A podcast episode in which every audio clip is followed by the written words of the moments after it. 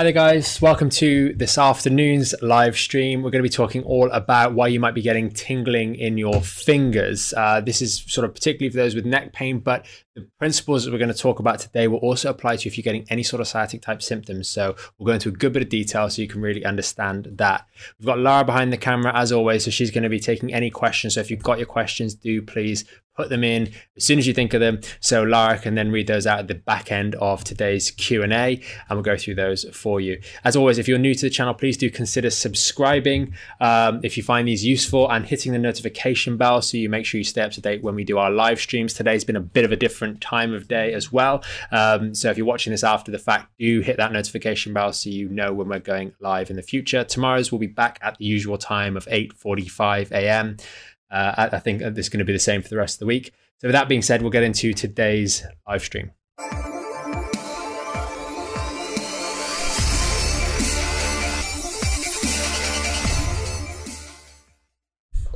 So we've got a few um, expert drawings on the back behind me, which I'm going to go through in quite a bit of detail for you guys today. Uh, hopefully, it'll really help you understand this, whether or not it's it's sort of tingling in the hands or tingling in the toes. Uh, this really should help you guys better conceptualize this. It's one thing that I find a lot of patients um, sometimes uh, maybe fail to grasp or or don't quite grasp effectively. So that although when you tell them, they go, "Yeah, well, that makes sense," they kind of forget and then take actions or refer to the situation in a way that doesn't help them address the underlying situation. So uh, we'll go through that. We're going to go through the two main types or main types of or main causes for tingling in the hands. Uh, we're going to go through diabetes, which I'll kind of kick out the way first because that's relatively short um, to discuss and then sort of how you can help it. And that will become self evident as we go through the live stream itself. So, first and foremost, just the diabetes is a very common phenomenon known as glove and stocking uh, distribution of this pins and needles and tingling that we get in our hands. And essentially, it's caused by the vascular damage that's associated with diabetes whereby these little tiny blood vessels get damaged as a result of the fluctuating sugar levels in our body. And those tiny blood vessels control the nerves, the ends of those nerves.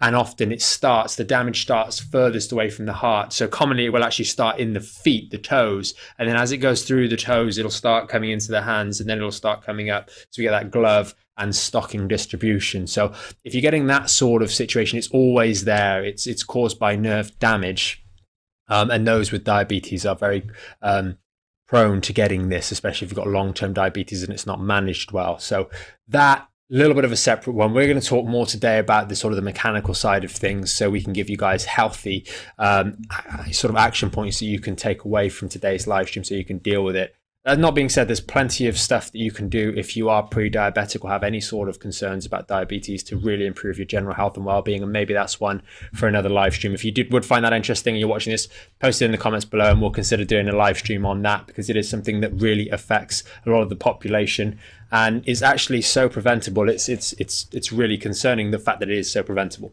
Um, so let's get into the two types. We've got some drawings on the back here. I'm going to cover the first one first because this is the most common and maybe requires a little bit more explanation and then we'll kind of go from there. So the first one is some sort of nerve issue and i wanted to start by there's there's two main areas where we're going to get um, nerve irritation either mechanical or chemical that can give you those that tingling in your hands. And the one way to identify the nerve issue is that there's a part of the hands or part of the fingers or some of the fingers that traditionally will get get affected now, the arm issue is a lot more simple to explain because everyone watching this, you watch this, you banged your funny bone at some point, and that is where the ulnar nerve, which come its its origins, much like the sciatic nerve has origins in the lower back, the ulnar nerve has origins in the lower part of the neck.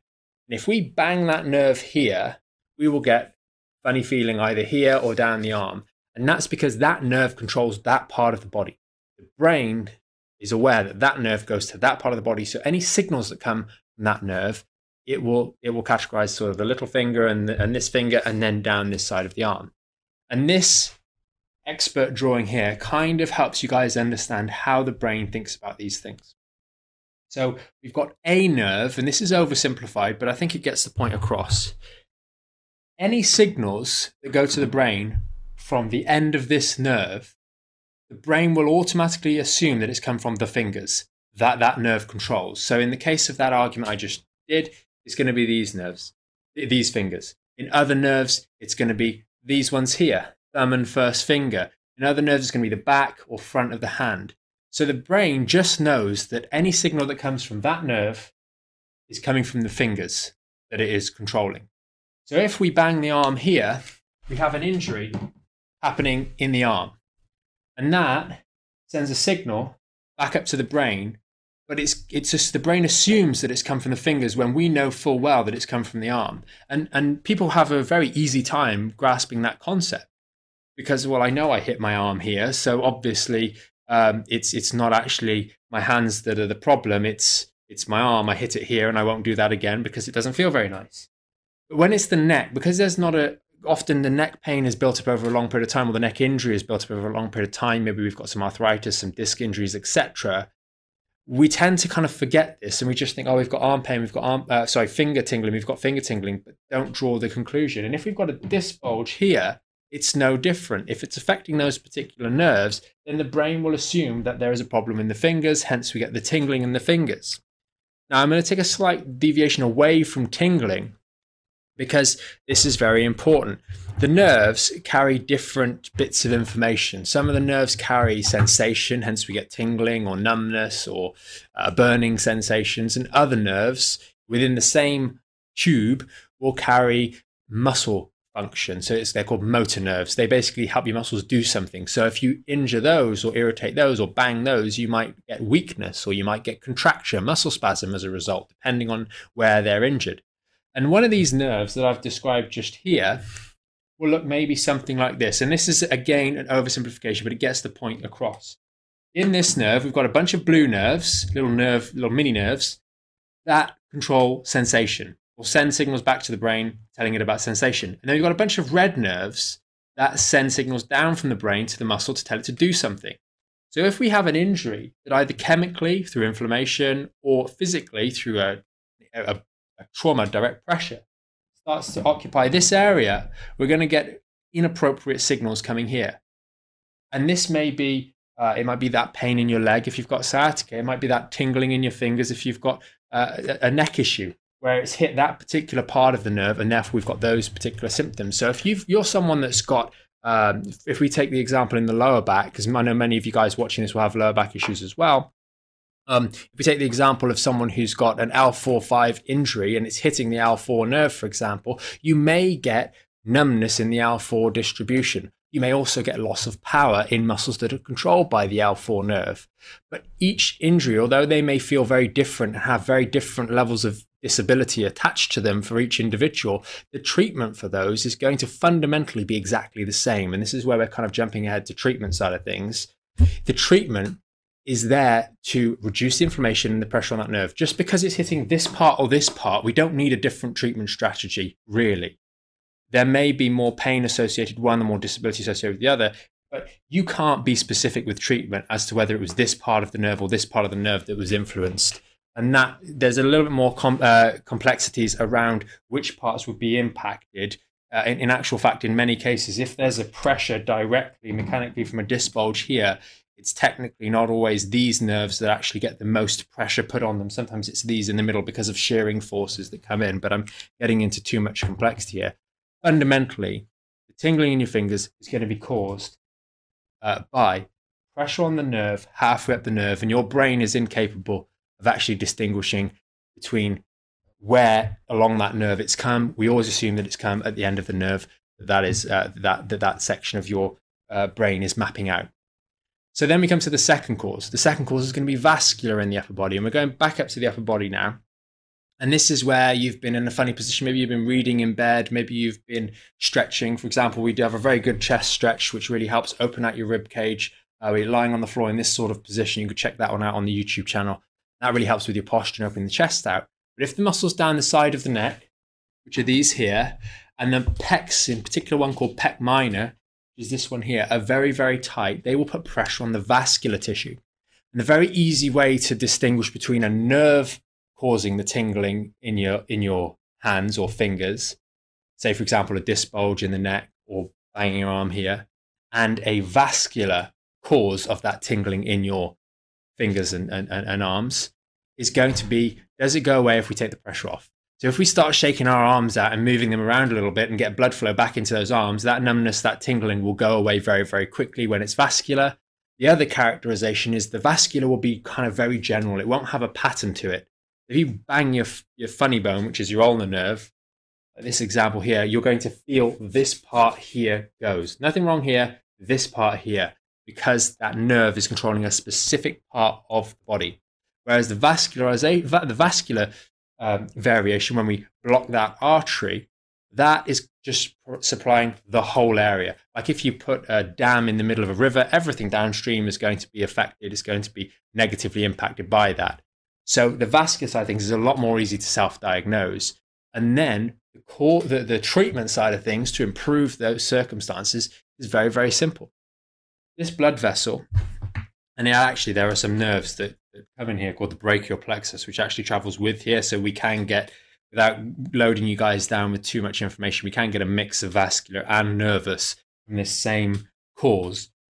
We've got the scalene muscles and some other muscles which come from the neck. So if we've got that classic forward head posture, these muscles are very, very tight and they restrict down on that blood uh, blood flow as it comes out, especially when we bring the head back up. And then we've got the pecs from that rounded shoulders posture, very, very tight here. And this is called a neurovascular bundle, a, a, a group of blood vessels and nerves goes under those muscles and then down the inside of your arm, just down here. And if we compress those with those muscles being tight, then you're going to cut off circulation. So what do we do? We stretch those out a little bit more, which may give us some temporary numbness in the hands, but that's okay. And then with time, we'll improve the flexibility of these pecs, the flexibility of these muscles on the side of the neck, and that's going to help that vascular cause. Incidentally, it's also going to put less stress on the neck itself, and therefore we're likely to have a positive impact on any any uh, nerve causes because those commonly originate in the cervical spine. It's a disc bulge, it's some degenerative change, it's a minor whiplash injury. It can happen in the neck, leading to inflammation, leading to pressure on the nerve, leading to your brain thinking it's your hand that's the problem. It could be your shoulder, it could be your fingers, it could be your arm, it could be in the back here, but it's all coming from the neck, and your brain doesn't have the ability to distinguish where along that nerve got injured just that that nerve is supposed to control this area, and therefore it assumes that is where the pain will be or that's where the signals come from. that's pretty much it for today's live stream. We've jumped around a little bit down to the lower back. If any of this didn't make sense to you, please do comment in the questions below. Ask those questions to help you better understand it.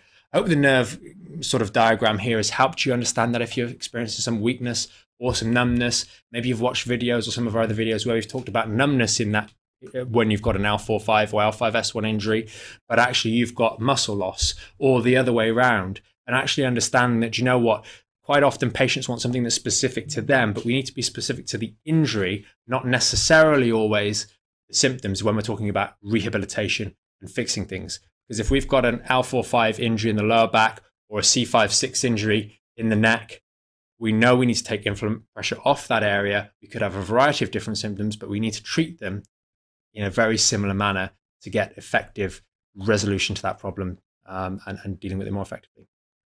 So Q and A. Okay, brilliant.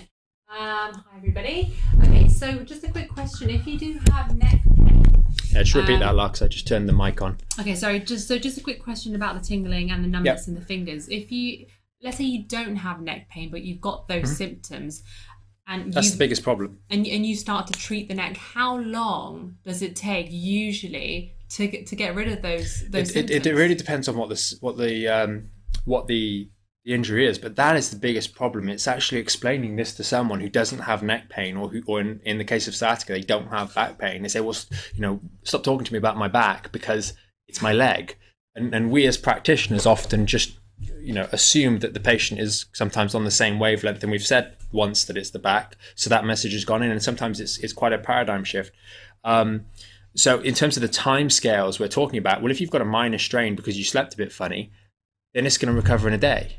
But if we've got some serious cervical spondylosis or something like that, or we've got some serious instabilities in the cervical spine, it's going to take a bit more time. Mm-hmm. So it's mm-hmm. kind of dependent. Unfortunately, it's not a very good answer, but it's dependent on the degree of damage. Um, we've had some patients, for example, uh, a young girl the other year who had a uh, contracture of these muscles, and they were just stuck and couldn't open the hand out. Well, that actually, there wasn't that much pain associated with that. It was just a, a, a severely um, uh, unhappy muscle that just wasn't doing his job, and therefore the actual hand wouldn't function properly. And we just found that slowly, with the rehabilitation, with the work primarily on the neck, and then later the introduction of muscle exercises to start to rehabilitate the loss in power in this arm, because it had been going on for a long period of time before she saw us, um, that was able to actually really rebuild um, and really make some serious improvement in the actual strength of those things. So for some people that have um, muscle issues, sometimes it's not even pain. There is no pain, which is all the more difficult and more important that we really understand or help. Ex- ex- I feel like I'm lecturing other practitioners rather than you know rather than a lot of you guys, but it's really important that we as practitioners and and you as patients asking practitioners explain this to you guys so you can really get your head around it because it's not always pain or, or, tingling that's the problem with these sorts of issues. And is it something that's that's fairly serious and that, that should be addressed, especially if you're getting numbness and weakness? Do you really want to address the issue in order for it not to have a a, a long-lasting impact? Oh yeah, we, well we definitely want to take pressure off those nerves. You know, if you've got if you've got long-term pressure on the nerves, then that's definitely not a good good sign. Um, the, the the the most easy way to start to understand this is firstly you want to distinguish is it vascular if it's vascular, it's really not significant at all. We just need to get a bit of stretching done, we'll be fine. Mm-hmm. Okay, a lot of, of us bad posture, etc., tightness, imbalances. Um, those may have other issues on the neck, but it's not a serious issue at all. If we've got any sort of transient neurological, so nerve issues, then if they're transient, they're on and off, then we want to be sensible. We want to get this situation under control. We want to fix that neck quickly um, to really resolve the underlying issue. Uh, but we're probably not in the realms of causing any sort of or risking any imminent nerve damage when we've got permanent 24 7. Because a lot of patients come in and say, that I have, it's always there. It's always there. But please, I know these things when they're there for a long period of time, and the same goes for the lower back. It can feel like it's always there. But quite often, on further questioning, you actually realize that there are times in the day where it is not there or not there on the same scale. And that is very important diagnostic information because it allows us to appreciate the severity of the problem. And although it may feel like it's always there, sometimes you notice that there are periods in time where it's actually not and that's important even if it's just transient for short periods of time it indicates that maybe the irritation is not as permanent as one would have thought which bodes well that's positive and when we've got these sorts of issues they uh, we can get caught into quite a negative mindset which is not helpful and it's important to at least identify some positives uh, because there's always going to be something I would hope. Okay, great. Um, Ollie has asked, how does carpal tunnel syndrome play into this. I think that's fairly similar, isn't it? But it's just with the yeah. So car- carpal, carpal tunnel syndrome is another another occur um, another spot where the hand can get caught, where the nerves can get caught because they run fairly close to the surface. They run through this region here, just underneath uh, some ligamentous type structures that are that are here. And essentially, there's a way you can actually give yourself this. But if you cock your wrist like that, and I I won't do it, but you just start mm. banging on this part here, just tapping, tapping, tapping, you're going to start to get numbness in your hand because you're just tapping that nerve, and that's quite a interesting test for you to do on yourself because it allows you to appreciate what I'm talking about more specifically. Um, but carpal tunnel is another opportunity. There are other area, other issues that co-occur with carpal tunnel. Some ladies suffer during pregnancy. We've got things like rheumatoid arthritis where we have inflammation of site, and that's very important. Rheumatoid arthritis is not osteoarthritis. They're very different. You won't be, you're highly unlikely to be responsibly diagnosed with rheumatoid arthritis unless you've had a blood test because you need the presence of rheumatoid factor and to fit in a, a number of other uh, occurrences at the same time. Uh, most people conflate those two and they're very, very different. One is an autoimmune condition, one is not. Uh, one is just wear and tear. Um, but with something like rheumatoid arthritis and other conditions, you get inflammation of the synovium. Synovium is basically lubrication where tendons run through small spaces. And if we've got a small space here that a nerve travels through, then inflammation of that small space can put pressure on the nerve. Exactly the same as inflammation in the neck, where the nerves come out of these small holes, can also put pressure on the nerve. So, um, carpal tunnel is another example of where we can irritate a nerve in a vulnerable spot. Okay, brilliant. And Karen's asked if diabetes is the cause, is there a quick fix to relieve the pain? Uh, no, no, it, and it won't. It won't. Uh, with with with glove and stocking peripheral neuropathies, they're generally if it's if it's diabetic neuropathy, glove and stocking type distribution, they're not tend they don't tend to be too painful in terms of the magnitude of the pain scale, but they do tend to be quite disabling. And, and really, it's a case of we need to be proactive. That sort of question is, is important that we've asked that question because it's quite a lot of these problems people are looking for quick fixes and quick fixes lead to lead to quick quick fixes which quickly unwind something like diabetes is a long standing problem that has built up over decades and you guys, if you've watched any of our live streams more recently or over the last couple of weeks and months, then you'll know me using the example of cake and eating cake for a long period of time. And if we've really um, completely assaulted our poor little pancreas and our ability to effectively modulate our sugar levels in our body, then it's going to take more than a quick fix to actually fix that. The good news is it can be done. We can really make improvements in diabetes and at least arrest the process of that uh, of that diabetic neuropathy but it's so much better if you know if you've been to the doctor and you've had your blood test taken and they've said you've got a little bit of high sugar levels then please get it sorted because it's so simple to do and it's it can happen relatively quickly not overnight but relatively quickly in the in the space of a few months. You can really turn around those blood sugar levels but it's something that you really need to change for long term it's it's invariably going to be a lifestyle change. We've had the lifestyle of eating sugary, highly processed foods, and I'm getting way off the topic of neck pain here, um, or neck issues. We've got into the into the lifestyle of having sugary, processed foods, and uh, and um, thinking that things like oatmeal or uh, oats in the porridge in the morning is uh, with fruit is not sugar. When oats get broken down to sugar, the fruit gets broken down to sugar, and we're giving ourselves a huge sugar spike first thing every morning just because of not properly looking at some of the things that we've been told in the past and digesting those issues correctly. Um, you can make a big difference with things like diabetes, but you just need to a little bit of guidance, I think. Yeah, am I right in thinking that it'd be quite gradual onset? Anyway? Yeah, so it, you wouldn't get it overnight. speak to a GP about, yeah. and you know, hopefully. I'd hope the GP would give you some real guidance, but yeah. we can we can always do because we've had some patients that have come with that and we've we've given them a bit of guidance and they've really done well and turned those numbers around the blood numbers oh, yeah. uh, in relatively short space of time. You're talking about uh, as i said a couple of months. You can really turn it around. So maybe we'll do a, live stream on that at some point. Yeah. Um, okay joe has asked can the numbness and tingling run up the arm too? Should i be worried if this happens I think if you mean spread up the arm, then arguably yes, because it could be that different parts of this nerve are being affected. Because quite often, as many of you guys know with back pain, a lot of a lot of people are doing the wrong exercises. So you've injured that that that disc in the neck, and we're doing these sorts of exercises looking down loads. So you know what started out a little bit in the finger here, all of a sudden is all down the arm because we've made the problem worse. Um, so you can definitely make it make it spread up the arm.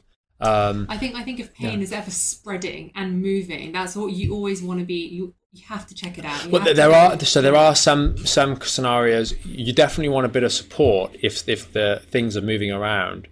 But when we've got things like nerve issues, sciatica, etc., what we do find in clinic with treatment is that a good number of cases, more than not, the actual symptoms will start to recede towards mm-hmm. the location in the spine.